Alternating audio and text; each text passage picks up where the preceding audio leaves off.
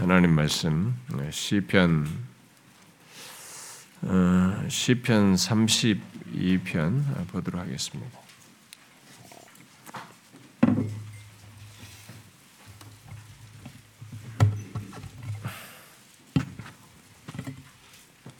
시편 음, 시편 32편 1절부터 어, 우리 8절까지 한 절씩 교독해서 읽어봅시다. 허물의 사함을 받고 자신의 죄가 가려진 자는 복이 있도다. 마음에 간사함이 없고 여호와께 정죄를 당하지 않은 자는 복이 있도다. 내가 입을 열지 아니할 때 종일 신음함으로 내 뼈가 쇠하였도다. 주의 손이 주야로 나를 두르시오니 내 진액이 빠져서 여름 가뭄에 마름같이 되었나이다. 내가 이르기를 내 허물을 여호와께 자복하리라 하고 주께 내 죄를 아뢰고 내 죄악을 숨기지 아니하였더니 곧 주께서 내 죄악을 사하셨나이다. 이로 말미암아 모든 경건한 자는 주를 만날 기회를 얻어서 주께 기도할지라. 진실로 홍수가 범람할지라도 그에게 미치지 못하리이다. 주는 나의 은신처요니 환란에서 나를 보호하시고 구원의 노래로 나를 두르시리이다. 내가 내 갈 길을 가르쳐 보이고 너를 주목하여 훈계하리.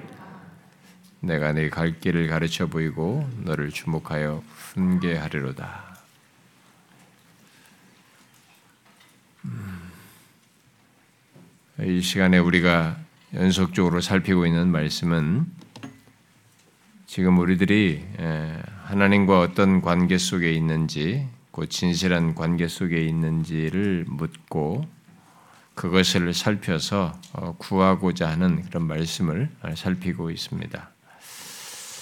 하나님을 믿는 사람들에게 곧 우리 예수 그리스도를 믿는 사람들에게 하나님과 진실한 관계는 너무나 당연한 얘기이고 예수 믿는 자라면 누구나 하나님과 진실한 관계를 갖고 신앙생활을 한다고 할 수 있습니다만은 성경에 기록된 역사 속에 하나님 백성들의 모습에서도 보듯이 그리고 오늘날 우리들의 모습이나 우리들의 현실에서도 보듯이 그 당연한 것이 실제로는 그렇지 않은 것을 보고 알고 있습니다. 어, 저같이 저 같은 목사도 하나님과 진실한 관계를 갖고 이렇게 말을 하면서도 내가 진실한 관계를 갖고 있는지도 모르고 사는 어, 저 같은 목사들도 많습니다. 예나 지금이나 어, 하나님을 자기 임의적으로 믿으려고 하고 자기 편리를 따라서 어, 대하는 일이 흔하고 심지어 하나님을 믿는다고 하면서도 하나님 곁에 우상 하나쯤은 다 두고 하나님을 겸하여 섬기는 일이 흔하여서 하나님과 진실한 관계를 갖는 문제는 우리들 모두가 알고 보듯이 결코 당연한 것은 아닙니다. 뭐 당연한 것인데 당연한 것으로 이렇게 자동스럽게 나타나는 건 아니란 말이죠. 그런데 하나님과의 관계의 진실함을 말하게 되면 그렇지 못한 우리들의 모습과 상태, 결국 이제 죄를 말하지 않을 수 없게 되는데 하나님과의 관계에 진실치 못한 그런 죄를 이렇게 말하면서 이제 결국 성결케 하는 필요를 말하게 되는데 하나님과 진실한 관계를 원한다고 하면서도 그 걸림돌인 거기에 가장 결부되어 있는 이 죄를 안 다루고 싶어합니다. 사람들이 되게 불편해요. 그 제가 자주 얘기하는 겁니다.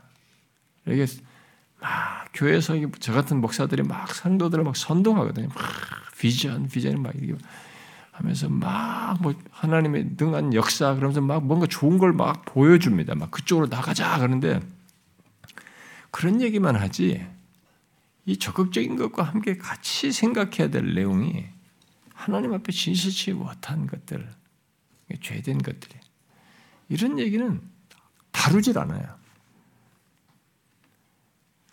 그래서 꼭 도덕성의 문제를 일으키는 겁니다. 욕을 바가지로 얻어먹는 그런 교회들, 목회자, 성도들이 나오는 것이죠. 이걸 다루기 싫어합니다. 하나님과 진실한 관계를 원한다고 하면서도 이제 그런 모습을 보이는 거죠. 그러나 여러분 다른 길이 없습니다. 하나님과 진실한 관계에서. 그래서 우리는 앞에서 그렇게 행한 사례를 끼고 어, 우리가 지금 이 문제를 어, 계속 살피고 있잖아요. 뭐 히스기야의 그 반응과 함께 그런 개인적인 경험 속에서 모든 하나님의 백성들에게 증거한 이 시편 32편을 통해서 구체적으로 하나님과 진실한 관계의 걸림돌인 죄를 자백하며 하나님과 회복된 관계를 갖는 것의 복됨을 살피고 있습니다. 시편 32편의 앞선 말씀들에서 우리가 앞에 7절까지 살펴보았듯이 그 죄를 자백하는 과정에서 어, 죄를 자백하면서 하나님께 나아가는 것이 어, 인격적인 반응 속에서 하는 거거든요. 가만히 있는데 자기의 이지와 감정과 의지가 이렇게 동하지 않고 그냥 입만 뻥긋뻥긋 형식적으로 이렇게 하는 것이 아니라 진짜 그렇게 힘들지만 나아가야 하는 음? 그런 인격적인 반응 속에서 하는 것이어서 힘들 수 있어요. 그리고 하고 싶지 않은 유혹을 까지도 받게 되는 것이죠. 그러나 그것은 다시 하나님과 그런 진실한 관계를 회복하여 갖고 그것을 확인하고 누리는 것이어서 이런 과정은 굉장히 죄를 자백하면서 그렇게 하는 것은 굉장히 긍정적이고 복된 것이죠. 우리는 이 본문의 시인이 그런 경험을 개인적으로 생생하게 갖고 그것을 다른 경건한 자들 결국 하나님의 백성들에게 말하는 이 시편 32편의 내용을 통해서 우리는 그걸 선명하게 보게 됩니다.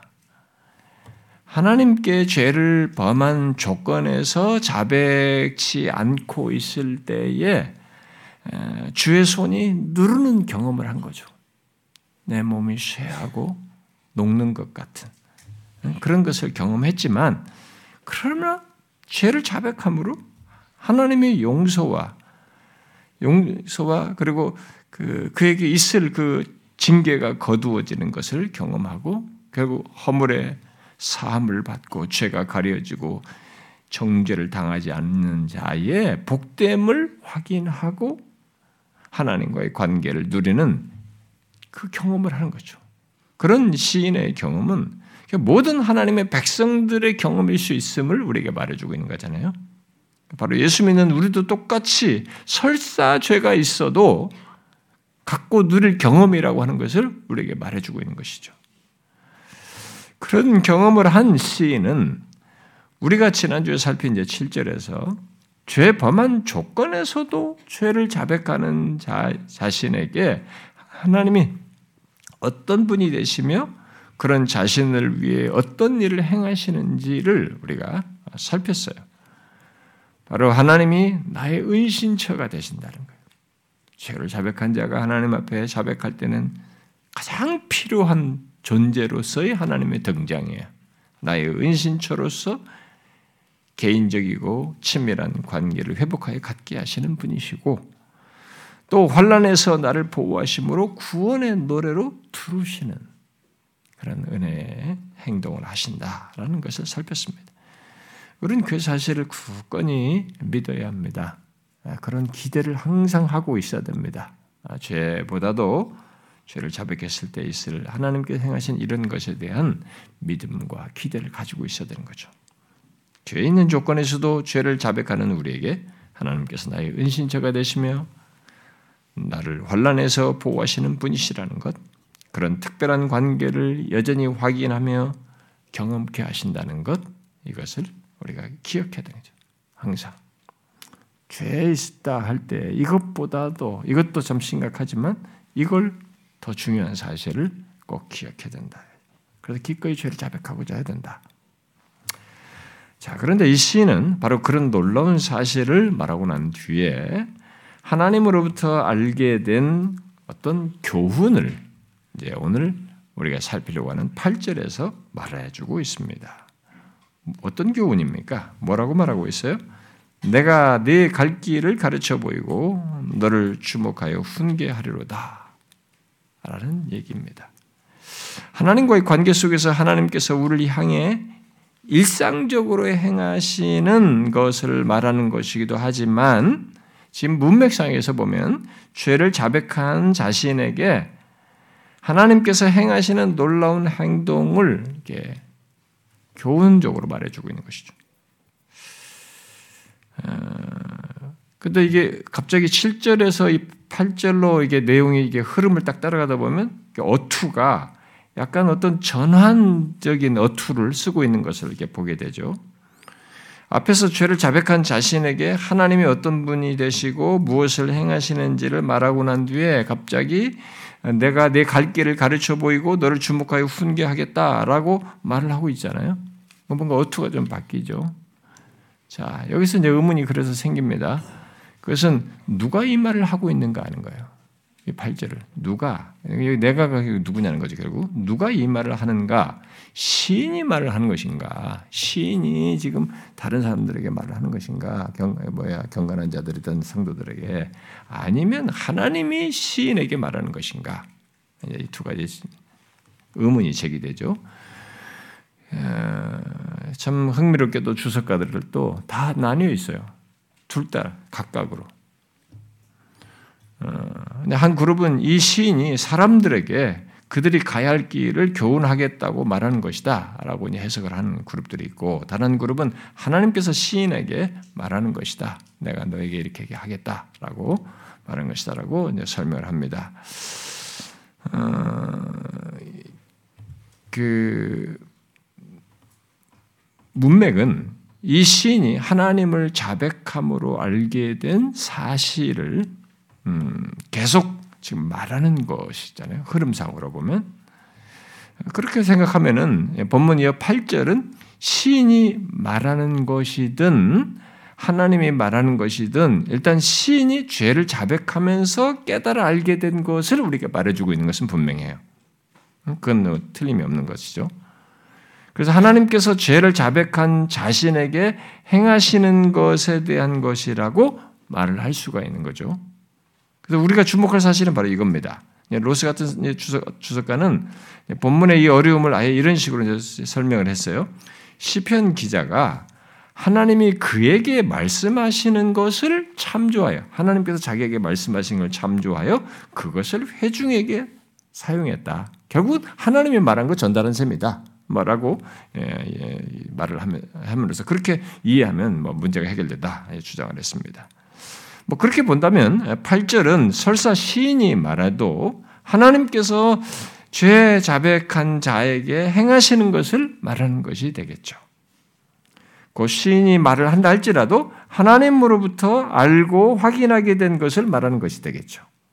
그렇다면 본문 8절의 내용은 이 시인이 죄를 자백함으로써 하나님으로부터 얻은 교훈, 예? 뭐 하나님께서 그에게 알게 하신 것이고 또 하나님께서 말씀하신 것이든 뭐든 결국 하나님도 얻은 교훈을 말하는 것이라고 할 수 있겠습니다. 자 그러면은 이 시인이 예, 죄를 자백하는 가운데 얻은 이 교훈으로 말하는 이 내용이 뭔지 자 뭡니까? 그것은 하나님께서 죄를 자백하는 자에게 그의 갈 길을 가르쳐 보이고 그를 주목하여 훈계한다는 거예요.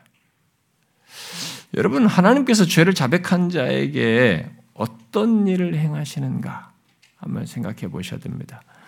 아마 여러분들이 이게 이런 하나 이 시인이 통해서 지금 우리에게 증거되는 이 내용이 아마 감지하지를 못할 거라고 봐요. 많은 신자들이 이제 제가 뒤에 가서 얘기했습니다. 하겠습니다만 지금 이런 하나님의 행동에 대해서 사람들이 잘 감지를 못할 거라고 생각이 돼요. 잘 보세요. 여기 죄를 자백하는 자에게 하나님께서 어떤 일을 행하시는 겁니까? 그러니까 죄를 용서하시고 은신처로서 환란에서 보호하시는 것을 넘어 그 다음을 또 하시는 거예요.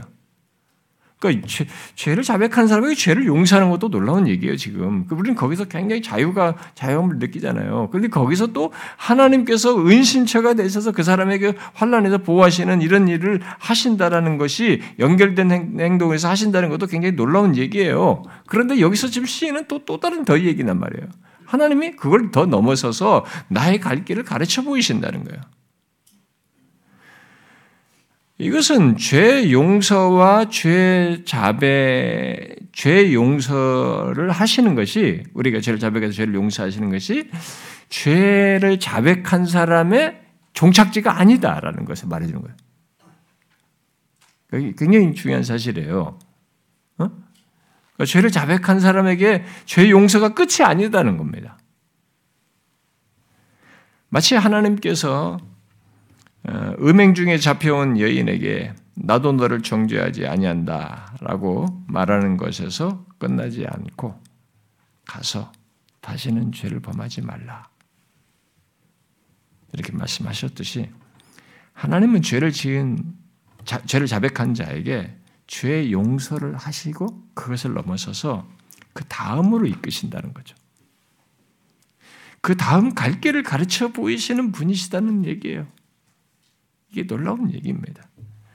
이것은 결국 우리들이 하나님과의 관계에서 걸림돌인 죄를 자백할 때 경험하게 되는 우리에게 있는 하나님과 관계 속에 있는 사람들에게 있는 놀라운 사실을 증거해 주는 겁니다.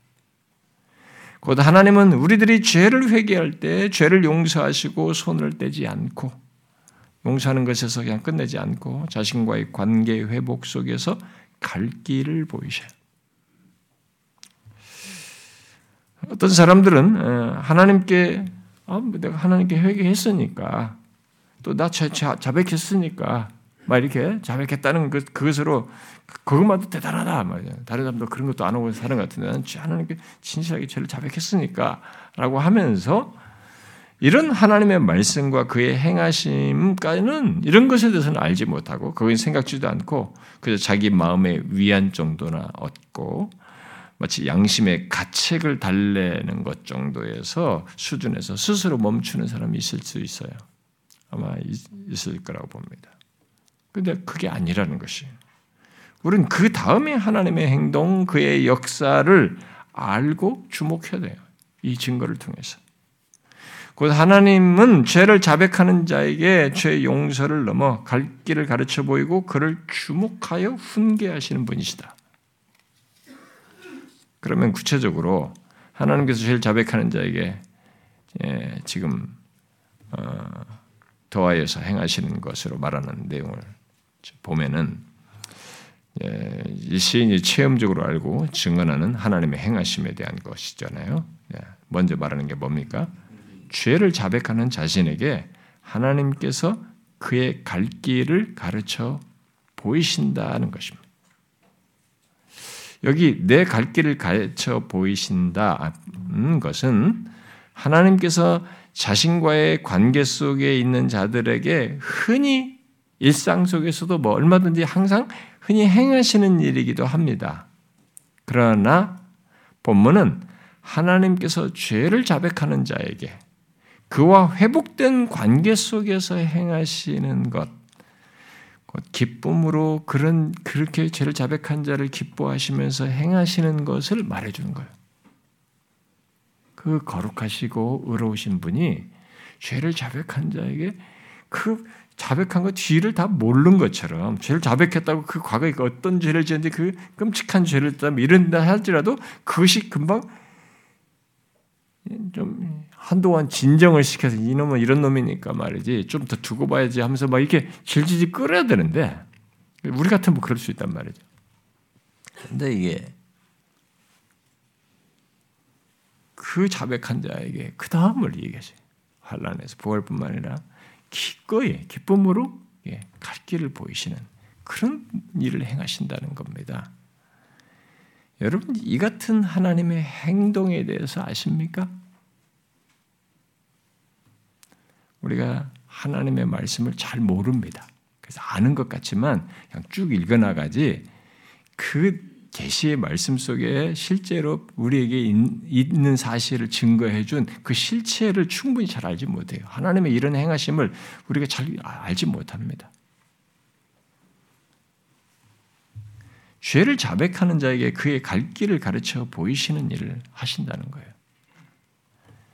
여기 가르쳐 보이다라는 이 말은요, 두 개의 동사를 이렇게 해서 번역한 건데 내가 지시하다, 내가 가르치다 라는 이 두 말을 그렇게 번역한 겁니다. 그래서 어떤 사람은 내가 지혜로운 가르침을 주겠다라고 이렇게 합쳐가지고 해석하기도 했습니다. 무엇에 대해서 지혜로운 가르침을 주겠다는 겁니까? 무엇에 대해서요?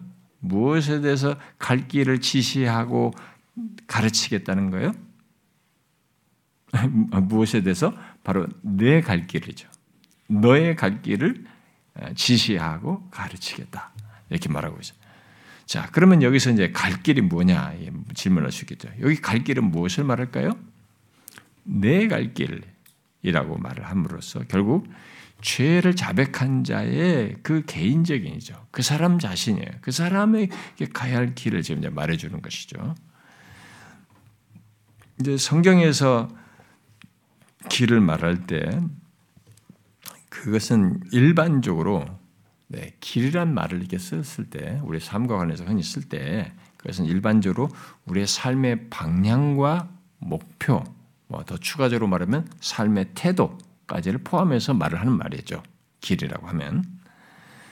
자, 그리고 그런 그런데 이제 그 성경은 그런 인생의 길에 대해서는 두 길이 있다라고 명확하게 말을 하고 있죠. 여러분이 우리가 시편 같은 데서 1편만 보더라도 시편 1편에서도 보면은 의인의 길이 있고 악인의 길이 있다. 이 세상의 길은 의인의 길이고 악인의 길이 있다.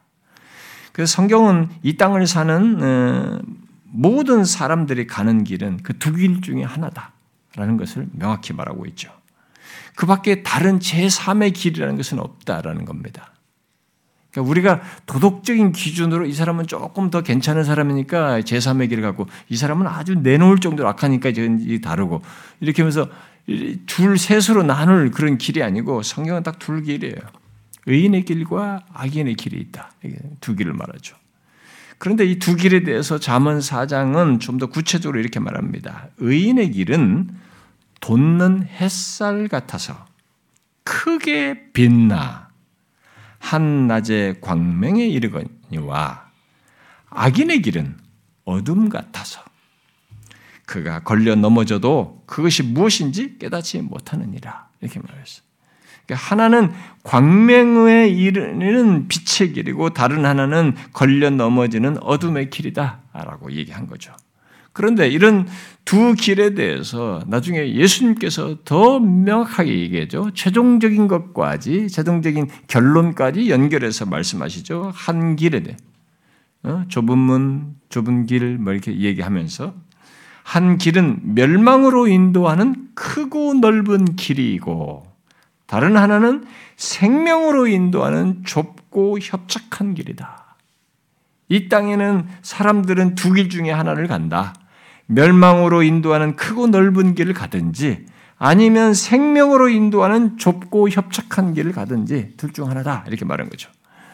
물론 그 두 길중 어, 인기 있는 길은 뭐 멸망으로 인도하는 길이죠. 넓은 길. 그, 그, 그, 그리로 가는 사람이 많다라고 함으로써 넓은 길이 인기가 있습니다. 예, 지금도 이 세상에서도 두 길 중에 어디가 인기가 있느냐? 넓은 길이 인기가 있습니다. 좁은 길은 찾는 이가 적다라고 그랬어요. 그래서 가끔 이게 예수를 모르는 사람들은 아, 쟤는 바보들이다. 어, 이 일요일 날 진짜 막 골프도 하고 할 것도 많고 막, 막 토요일부터 막 금요일부터 막 설레가지고 주말 어떻게 보낼까 막 나는 참 인생을 그렇게 즐기는데 저 사람들은 정말 나무라나예요. 어? 주일날 뭐 주일날 가서 교회 가서 그것도 돈까지 내고 말이야. 정말 제 바보들이다. 넓은 길 가는 사람들에게는 이 chấp 착하고 좁은 길 가는 사람이 이해가 안 됩니다. 아주 바보 멍충이들로 생각하는 거죠. 근데 예수님은 그랬습니다. 인간은 두 길이다. 이쪽은 인기가 좋다. 그러나 이 생명으로 가는 길은 찾는 이가 적다. 여러분은 사람들이 이 두 길 중에 한 길을 간다는 것, 이것에 대해서 잘 기억하고 있습니까? 예수 믿는 사람들은 이 두 길에 대해서 음, 뭐 아, 우리는 알죠. 성경을 통해서. 근데 예수 믿지 않는 사람은 모릅니다. 예수 믿지 않는 사람들은 이 두 길에 대해서 정확히 알지 못해요. 아, 그들도 인생을 길로 말하잖아요. 음, 근데 말하지만 그저 인생은 나그네 길, 유행가 가사처럼 나그네 길이라고 하면서 그냥 지나가는 어, 삶 정도로 생각할 뿐, 그 각각의 길이 있는 이 두 개의 길 각각에 대해서 어떠하고 그 결론이 어떠한지에 대해서는 정확히 알지 못합니다. 그런데 오늘날 이 교회당 안에 있는 사람들 중에는 이 두 길을 알아도 그것이 그에게 아무런 영향을 미치지 못하는 사람들도 있어요. 아, 우리는 세상 사람들과 달리 이 두 길에 대해서 아는데, 아니, 교회 다니면서 예수를 믿으면서 이 두 길에 대해서 정확히 알고 있는데, 이 두 길을, 이 두 길에 대한 이것이 자기에게 크게 영향을 안 미치는 거예요. 이 놀라운 사실을 알므로써 자신이 가는 길의 방향과 목표와 태도에 대해서 선명하게 구별되고 뭔가 달라도 크게 달라야 되는데 넓은 길과 다르다고 하는 그 다른 길이 분명히 있게 해야 되는데 그렇지 않은 사람들이 있다는 것입니다. 정말 의인의 길을 가는가? 이 사람이 정말 생명으로 인도하는 좁고 협착한 길을 가는가? 의문이 든다는 거예요. 그저 세상 사람들과 똑같이 가려고 하는 거예요. 그러니까 모두가 가고 싶은 세상적인 길, 그 넓은 길, 자기 본성의 길, 세상, 세, 어? 세상 사람들이 다 추구하고 원하는 그 길을 가고 싶어 하는 거예요. 저 같은 목회자들도 어, 좁은 길을 잘 안 가려고 합니다. 뭐 저도 뭐 그런 본성이 있습니다만. 하나님을 섬기며 교회를 섬기는 사람들은 섬기는 데서도 그걸 이렇게 방향과 목표가 하나님의 영광이 아니고 그냥 영적이다, 교회다라는 껍데기만 있지 중심은 넓은 길이에요. 하나님의 영광이 아니게 돼.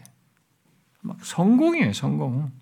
자기 만족이고 자기 알, 안락을 구애하는 거죠.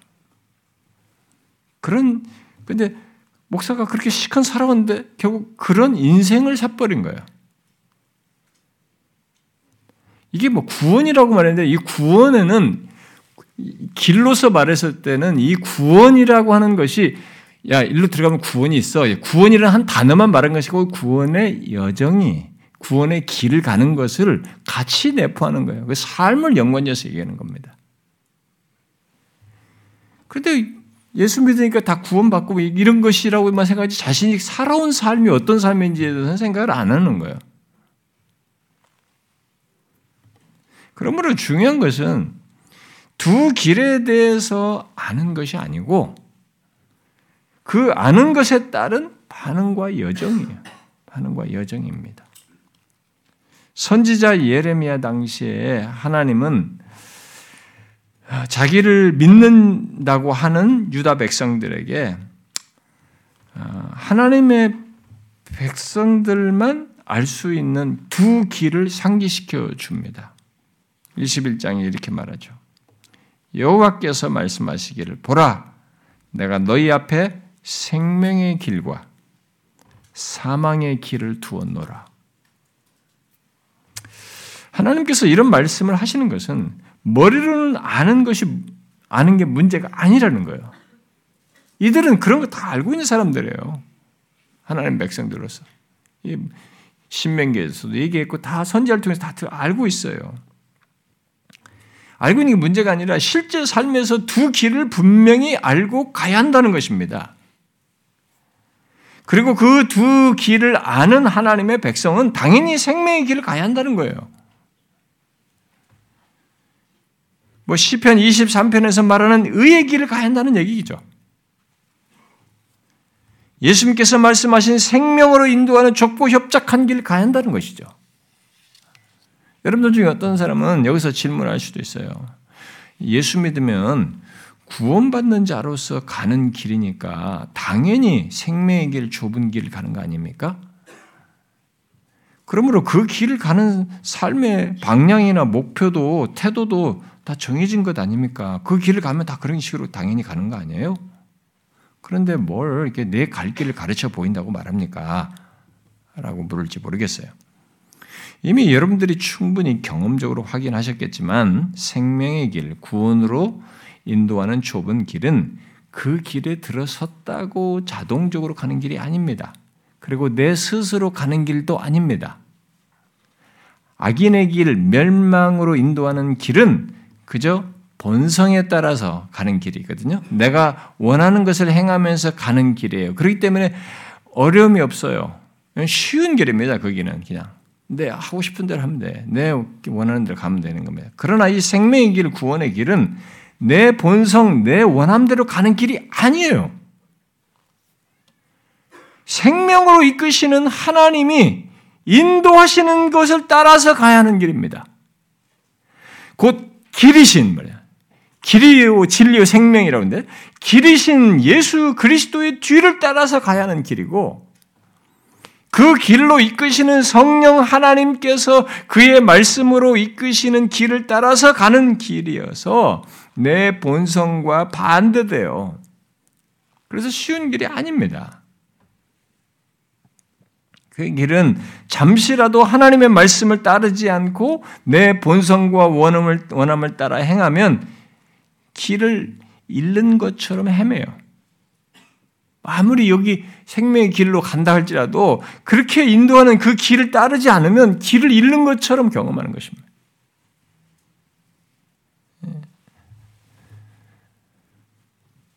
삶의 길, 곧 방향을 잃고 어찌할 줄을 모르게 되는 겁니다. 생명의 길을 들은 선 사람들도 이 하나님께 인도하는 길을 따라 가지 않으면 어찌할 줄을 몰라요.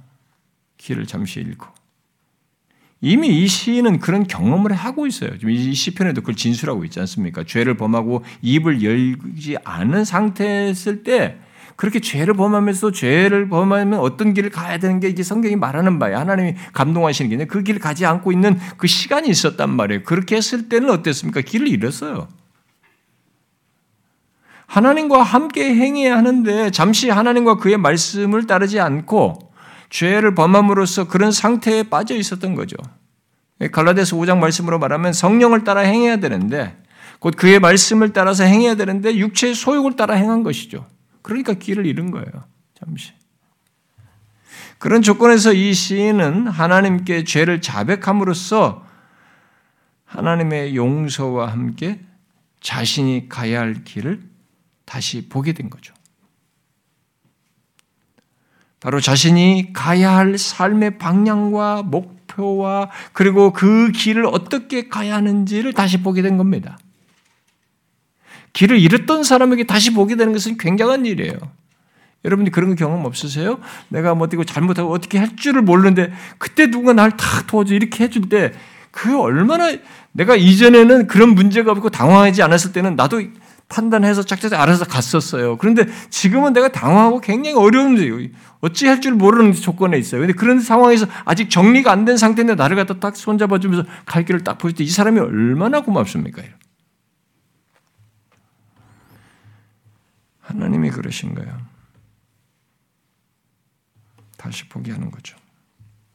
이것은 예수 믿는 우리들 모두에게 동일한 것입니다. 그래서 신자의 여정이라는 것이 신자의 삶이라는 것이 굉장히 미스테리예요.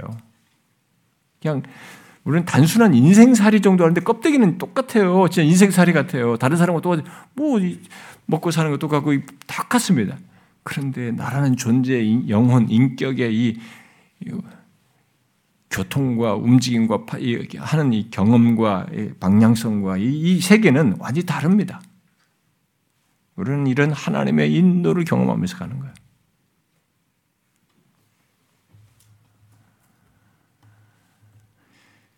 그래서 우리들이 예수 그리스도를 믿어 생명의 길, 구원의 길에 들어섰다 해도 우리들이 육체의 소욕을 따름으로 마치 길을 잃는 것 같은 경험을 할 수도 있기 때문에 이게 굉장히 중요한 일을 우리에게 말해주고 있는 것입니다. 우리는 끝없이 우리의 길이신 길 대신 예수 그리스도의 뒤를 따라야 하고 성령께서 그의 말씀으로 보이시는 길을 따라 가야 하는 거죠. 그것이 우리가 마땅히 가야 할 길이에요. 내 갈 길인 것입니다. 사실 하나님은 항상 우리가 가야 할 길을 지시하시고 가르쳐 보이십니다. 그런데 더 놀라운 얘기는 제가 좀 더 얘기했다시피 죄를 범했을 때, 갈 길을 잃고 헤매는 경험을 했던 우리에게 그런 조건인데도 다시 갈 길을 보이셔요. 가르쳐 보이신다. 아까도 얘기했지만 저는 누가 이렇게 저한테 실망시켰단 말이에요. 우리 자식이든 누구든. 그러면 이것이 좀 진정될 때까지 좀 검증하는 시간을 좀 갖고 싶은 게 저란 말이죠. 바로 이게 했는데 또 다시 아, 다 용서하고 말이지 다 이게 바르게 가는 이렇게 하면서 이 사람을 다 진실한 마음으로 이렇게 대해주는 게 무척이나 어렵단 말이에요. 죄 나도 똑같이 죄인인데 어? 이 사람이 좀 죄를 범했다도 나도 나에게 범했을 뿐이지 나도 똑같이 죄인인데 나에게 그게 어렵단 말이에요. 근데 하나님이잖아요. 거룩하신 분이잖아요. 근데 그분이 그렇게 하시는 거예요. 죄를 범한 자에게. 이게 놀라운 것입니다. 죄로 길을 잃을 때에도 죄를 자백하는 자기의 백성을 향하여 하나님은 우리의 갈 길을 가르쳐 보이시는 거죠. 혹시 여러분들 중에 죄에 미끄러져서 또 죄를 품고 자백하지 않은 채 계속 자기 길을 감으로써 마땅히 가야 할 길을 가지 않는 사람이 있습니까? 지금 현재 시제로 과거 시대도 그런 그런 거 뭐 연결해서 생각해도 되는데 지금 현재 시대로 그런 사람이 있습니까? 자기 가고 싶은 대로 자기가 원하는 대로의 인생의 길을 가려고 하는 것, 자기 하고 싶은 대로 하면서 살아가려고 하는 것, 마땅히 가야 할 길을 가지 않는 아, 예, 그런 모습을 가지고 있냐는 거죠. 예, 여러분 자기 하고 싶은 대로 가고 있다는 것은 어, 진짜 마땅히 가야 갈 길을 가지 않고 있다는 증거이고 길을 잃고 있다는 증거예요. 예수 믿는 사람에게는 그렇습니다. 여러분들이 여러분의 본성을 따라서 내 하고 싶은 걸 따라서 막 간다는 것은 여러분들은 길을 잃고 있는 거예요. 그걸 선지자 이사야가 53장에서 말한 겁니다. 다 양 같아서 그릇 행하여 각기 제 길로 갔건을 각자 자기 길을 가는 것이 길을 잃은 거예요. 가야 할 길, 바른 길, 구원의 길, 생명의 길이 있는데 각각 자기 길을 가는 것이 이게 길을 잃은 거죠. 한마디로 자기가 가고 싶은 길을 간 것이죠. 이사야 53장 그것이 바로 죄라고 말하는 것입니다. 각자 자기가 가고 싶은 길을 가는 것이 죄라는 거죠. 아무리 하나님을 믿는 사람이라 할지라도 그렇게 하게 될 때는 그게 죄예요. 길을 잃는 것입니다. 길이신 예수 그리스도를 만나기 전에 인간은 그들의 삶 자체가 그냥 그 각자 자기 길을 가는 것이에요. 그래서 항상 죄의 길을 가는 것입니다. 그래서 악인의 길이라고 하는 거죠. 그러나 하나님의 백성들 길이오 생명이신 예수 그리스도를 믿는 자라 할지라도 일단 자기 길을 간다면 음? 마땅히 가야 할 길이 아니라 자기 길을 간다면 자기 본성을 따라 가고 싶은 길을 간다면 그것 자체가 그에게는 죄가 돼요. 그는 길을 잃은 모습을 현재 시로 갖고 있는 겁니다. 본문의 시인이 잠시 그러했던 것이죠. 만일 이 시편 32편이 다윗이 예, 그 남의 아내인 그 바세바를 왕권을 이용하여서 어, 범하고 그것을 무마하기 위해서 그녀의 남편까지 죽게 한 것과 관련해서 후에 쓴 것이라면 많은 학자들이 그렇게 51편보다 좀 더 뒤에 쓴 것으로 말하기도 하는데 실제로 그렇다면 그는 정말 마땅히 가야 할 길이 아닌 다른 길, 곧 자기가 가고 싶은 길을 감으로써 길을 잃은 거죠. 그 순간은. 그러나 그런 다윗이 하나님께 죄를 자백해요. 선지자를 통해서 지적받고 죄를 자백했을 때 주목할 것은 이 사람에게 어떤 일이 일어났는가 하는 거예요. 끔찍한 죄를 지었으니까 너는 앞으로 한 10년은 근신을 해야 되겠다. 그래야 내가 너를 증명하고 나서 너 지켜본 다음에 하겠다. 이렇게 하는 것이요. 그것이 이제 뭐 자연스러울 것 같은데 그 다음에 어떻게 했냐 이거죠. 그렇게 심각한 죄를 지은 다윗에게 하나님은 그가 마땅히 갈 길을 가르쳐 보이셔요. 그게 쇼크입니다. 제 인간으로서의 경험에서도 이해가 좀 어려울 정도로 이 하나님을 이해하기가 참 어려워요. 놀라운 얘기예요. 여러분 그때의 다윗을 보십시오. 바세바를 범하고 뒤이어서 그녀의 남편을 죽게 해놓고 보냈던 그 인생의 순간을 보시라고요. 그러면서 즐기면서 어? 가만히 길을 잃고 지가 자기가 마땅히 가야 할 길을 잃은 지한 1년 넘 듯한 시간을 이렇게 쭉 보내는 때를 한번 생각을 해보세요. 정말로 마땅히 갈 길을 가지 않고 길 잃은 다윗 아닙니까? 그런데 그런 다윗이 하나님께 죄를 자백한단 말이에요. 네, 놀라운 얘기는 하나님이 그렇게 심각한 죄를 지은 다윗인데도 그런 자백하며 돌이키는 다윗에게 그가 마땅히 갈 길을 보이셔요. 선제를 통해서 그렇고 본문의 배경이 어떤 것이든지 우리는 이 사실을 주목해야 됩니다. 하나님의 이런 행동에 대해 주목해야 돼요. 바로 이 시인이 죄 가운데서 잠시 길을 잃었다가 죄를 자백함으로써 이런 놀라운 하나님의 행동이죠. 하나님의 인도를 이런 갈 길을 가르쳐 보이시는 하나님의 인도를 아, 경험한다는 것이죠. 그게 있다는 것입니다. 여러분 얼마나 하나님이 인격적이십니까? 제가 이 말을 잘 쓰는 것에 대해서 여러분들이 이해를 잘 하셔야 됩니다. 신앙생활 하면 할수록 세월이 지나면 지날수록 하나님에 대한 이해가 깊어지면 깊어질수록 저는 하나님이 인격적이다는 것에 대한 이해가 좀 깊어져요. 아, 정말 하나님이 굉장히 인격적이시다. 인자가 너무 크신 거예요.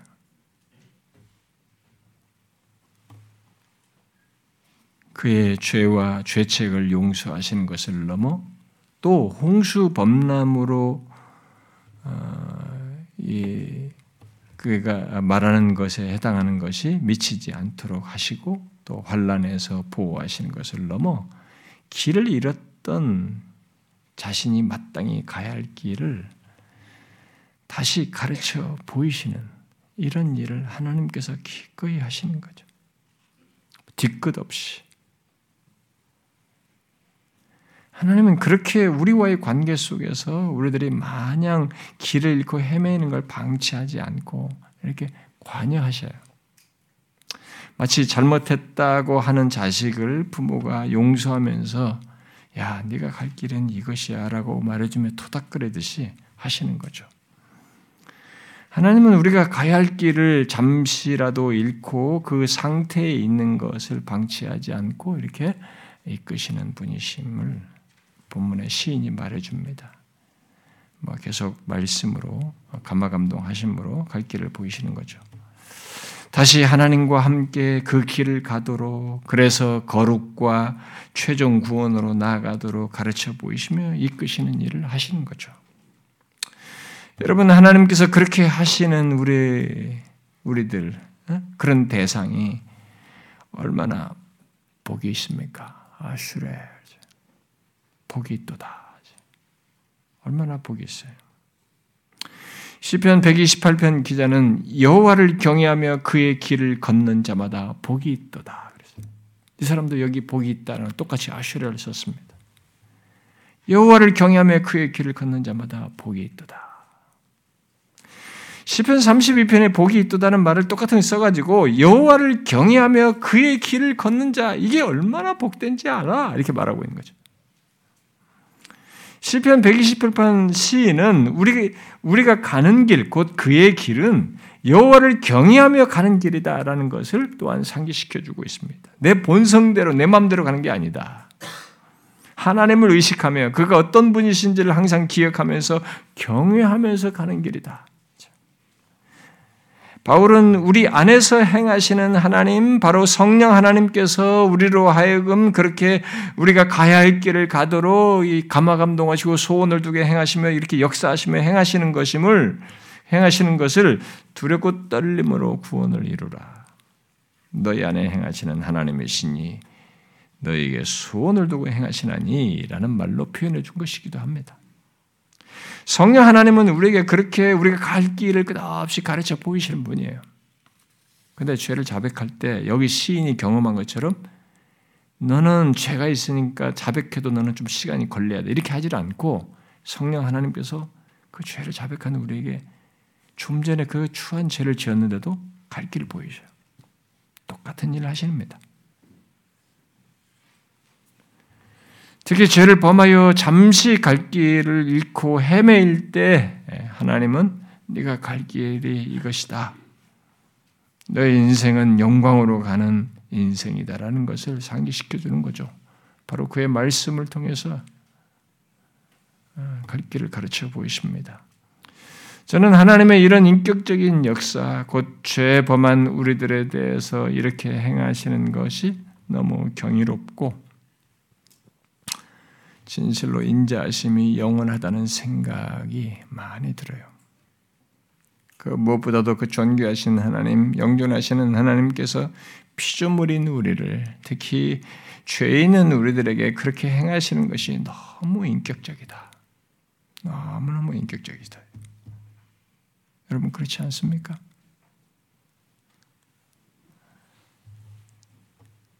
그런데 이사야 48장에서 하나님은 자신을 기꺼이 우리를 위해 그렇게 행하시는 분으로 이렇게 말씀하시기도 해요.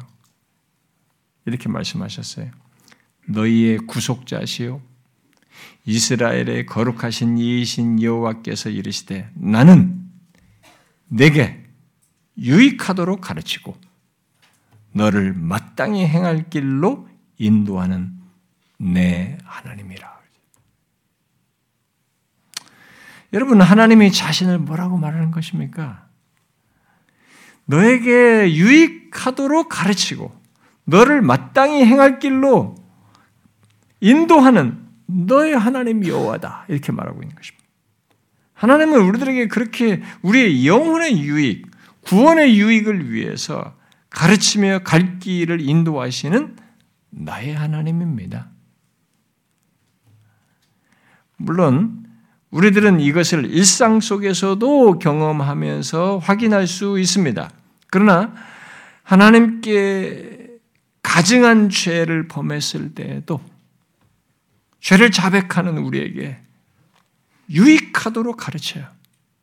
그런 조건에서도 우리가 유익하도록 내게 마땅히 행할 길을 인도하는 나의 하나님으로 행하시는 거죠. 자, 여기서 한 가지 질문이 생깁니다. 그것은 이런 하나님을 알고 경험하는가 하는 것이. 여러분들은 이런 하나님을 알고 경험하고 있습니까? 그러니까 두루뭉실하지 말고 그냥 울거먹는 게 구원받았다 이것만 하지 말고 이 구원자께서 이 구속주께서 이른 내가 너의 구속자다라고 말하면서 동시에 이렇게 인도하는 분이다라고 말하는 이 하나님을 인도하는 너의 하나님이라고 말하는 이 하나님을 동시에 우리가 알고 확인하면서 경험하느냐는 거죠. 만약 이런 하나님을 경험하지 못하고 있다면 저는 그런 하나님의 모습과 행하심이 없어서가 아니고 우리에게 어떤 문제가 있기 때문이죠. 그런 것이 아닌가 싶어요. 그러므로 묻고 싶습니다. 여러분은 이러하신 하나님을 경험하고 있습니까? 특히 죄가 있는 조건에서도 죄를 자백했을 때 나를 가르치시며 나의 갈 길을 보이시는 인도하시는 하나님, 이 하나님을 경험하십니까? 여전히 말씀으로 감화 감동하시며 나를 이끄시는 하나님, 그런 성령 하나님의 역사와 감동, 인도를 경험하십니까? 분명한 것은 예수 믿는 자에게는 이것이 이런 은혜로운 하나님의 행동이 있다는 것입니다. 없을 리가 없어요. 어, 빌립보서 2장이 말하듯이 그가 우리 안에서 행하시는 분으로 소원을 두고 행하시는 분으로 계셔서 일하시기 때문에 이런 일이 없을 수가 없습니다. 어떻습니까? 여러분은 죄가 있는 조건에서도 내게 갈 길을 가르쳐 보이시는 하나님, 그 성령의 역사와 인도를 경험하고 있습니까? 우리는 하나님께서 죄 자백하는 나의 죄를 용서하신다는 사실뿐만 아니라 내게 유익하도록 가르치며 마땅히 행했기를 인도하신다는 사실 또한 경험적으로 알아야 합니다. 그것을 아는 자는 자신이 어떤 조건에 있든지 이 하나님을 아니까 이 하나님을 구하겠죠. 특히 자기가 갈 길을 몰라 할 때는 아, 좀더 명확하게 이런 거 알고 싶다라고 할 때는 구하겠죠. 그 하나님을 구할 것입니다. 내가 처한 조건에서 갈 길을 인도하시는 나의 하나님을 구하겠죠. 실제로 시편 143편 기자는 흔히 이 다윗의 시로 이 얘기를 합니다만은 그가 자신이 처한 삶의 조건에서 그 하나님을 구했습니다. 구했습니다. 이렇게 구했어요. 아침에 나로 하여금 주의 인자한 말씀을 듣게 하소서. 내가 주를 의뢰함이니이다. 내가 다닐 길을 알게 하소서. 내가 내 영혼을 주께 드림이니다. 그랬어요.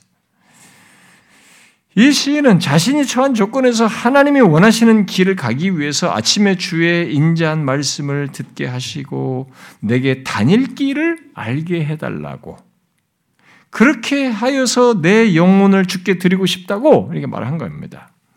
여러분은 이런 기도를 하십니까? 하나님, 오늘도 내가 마땅히 갈 길을, 다닐 길을 알게 해 주십시오. 많은 유혹이 있을 텐데, 그걸 다 해치고 마땅히 갈 길을 가르쳐 주십시오. 주의 말씀으로 갈 길을 가르쳐 보여 주십시오. 그렇게 해서 자기 자신을 죽게 드리고 싶다는 심경을 드러내십니까? 하나님이 우리의 갈 길을 가르쳐 보여주시는 분이심을 아는 사람은 그렇게 하나님께 구하면서 하나님께서 보이신 길을 가고자 할 것입니다. 저는 우리들이 모두 그러하기를 원합니다. 설사 죄 범한 조건이라도 우리도 이 본문의 시인과 똑같이 죄를 자백하는 가운데 나를 놓지 않고 다시 나의 갈 길을 가르쳐 보이시는 하나님, 그 인격적인 하나님을 발견하고 경험하기를 원하는 것입니다. 그리고 더 나아가서 이 시편 143편 기자처럼 내가 처한 삶의 모든 조건에서 일상을 일어나면서도 하나님께서 나의 갈 길을 가르쳐 달라고 성경이 있고 알고 있지만 그럼에도 성, 하나님께서 내게 더 그 계시의 말씀을 통해 나에게 선명하게 알게 해달라고 구할 수 있기를 원합니다. 그런데 이 본문의 시인은 죄를 자백한 자신에게 하나님께서 자신의 갈 길을 가르쳐 보일 뿐만 아니라 더 나가서 너를 주목하여 훈계하신다고 말합니다. 이것은 간단하게 덧붙일 일입니다.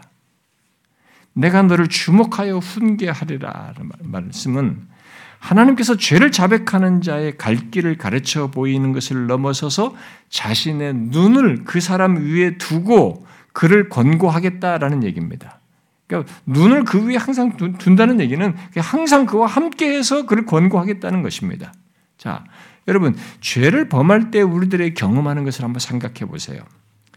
죄를 범할 때 그 순간 우리가 마땅히 갈 길을 가는 것은 둘째 치고 그 잘못된 길을 길로 행하는 것도 크게 자각지 못하고 그 길로 빠져나가는 게 흔한 경우입니다. 우리가 하나님은 우리들이 그리 되지 않도록 자신의 눈을 우리 위에 두고 권고하시겠다고 말합니다. 곧 항상 함께 계셔서 우리를 권고하시겠다는 겁니다.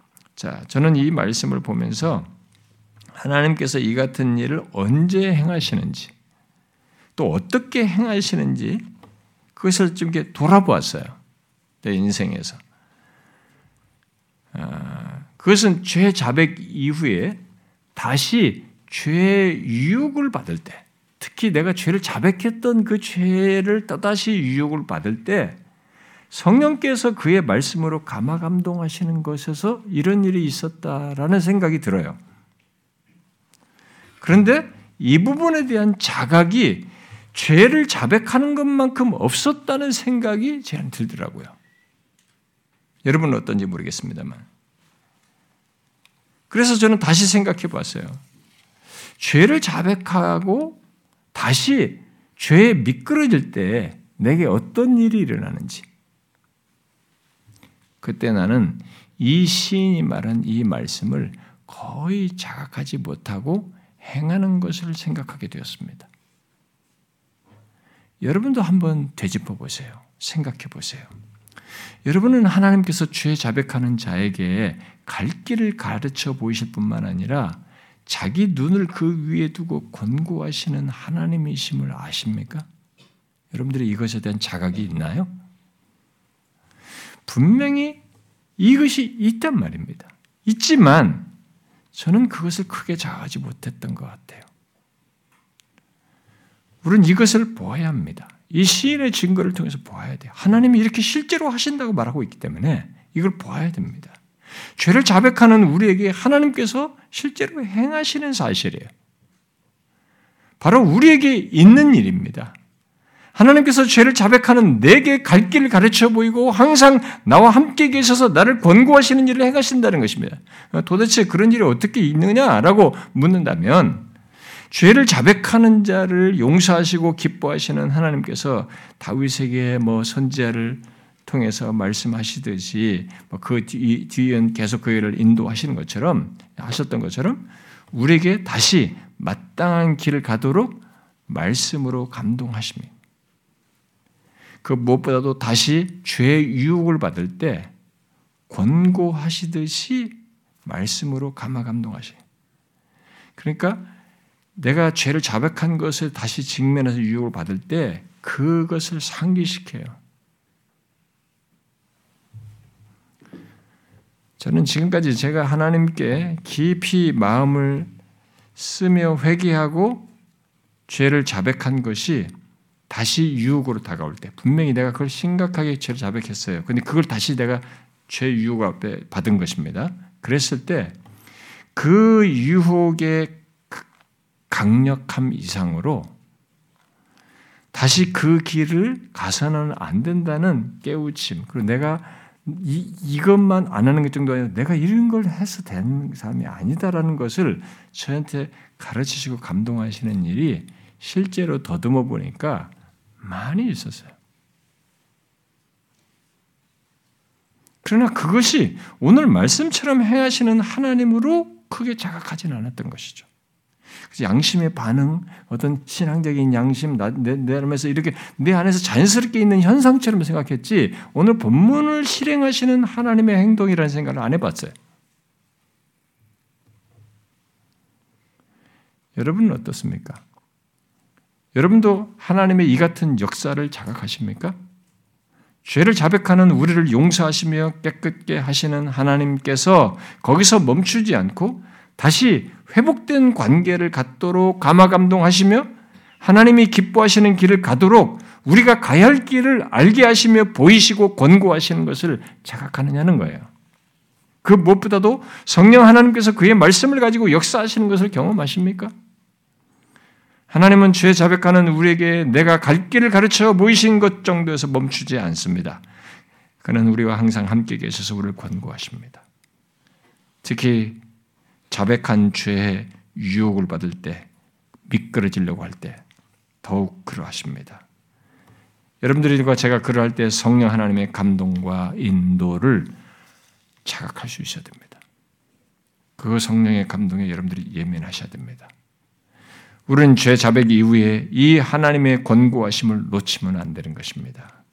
죄 유혹에 마음이 빼앗겨서 이 하나님의 권고, 성령께서 아니라고 하시면서 우리가 행할 길을 생각나게 하시는 그 권고를 예민하게 반응하셔야 합니다. 여러분, 이 시인이 알고 경험한 하나님을 우리도 주목하기를 원합니다. 죄의 용서 못지않게 우리의 삶에서 꼭 필요한 일을 행하시는 이 하나님의 행동을 주목하기를 원합니다. 죄 자백하는 우리에게 갈 길을 가르쳐 보이시는 하나님, 죄 범한 자임에도 불구하고 여전히 함께 계셔서 권고하시는 하나님, 죄 자백하는 우리에게 그 다음을 말씀하시며 이끄시는 이 인격적인 하나님을 볼 수 있기를 바랍니다. 그것이 우리들이 하나님과 동행하는 데 있어서 반드시 있어야 되리. 이건 하나님과의 동행에서 반드시 있어야 하는 내용이에요. 하나님께서 갈 길을 보이시며 권고하시는 것이 있어야 하나님과 동행이 가능합니다. 그것이 있고 거기에 따라서 우리가 반응함으로써 이 동행이 되는 거예요. 에녹도 그랬을 것입니다. 하나님은 그것을 이런 동행을 원하시며 그런 차원에서 죄를 범한 자임에도 불구하고 회개하는 우리에게 계속 이렇게 가르쳐 보이시며 권고하십니다. 이런 하나님의 놀라우신 은혜가 우리에게 있다는 것은 예, 얼마나 복된 것입니까? 저는 이런 내용을 다룰 때마다 또다시 생각납니다. 내가 봐도 내 자신이 실망스럽고 죄됐고 변덕스럽고 죄가 일상의 삶 속에서 흔적들을 보는 나인데 어떻게 하나님이 이렇게 일관되게 하시는가? 포기하지 않고 이렇게 하시는가? 이러신 하나님을 이해하기가 너무 어렵습니다. 얼마나 큰 얘기입니까? 그러니 하나님이 이렇게 하시는 대상인 사람은 이 시인이 말한 것처럼 복이 있는 거죠. 정말로 복이 있는 것입니다. 그렇지 않습니까, 여러분? 여러분 그렇게 생각 안 하십니까? 진실로 복이 있는 것입니다. 어떻게 이렇게 하십니까? 너무 많은 내용을 이 시인이 증거해 주고 있습니다.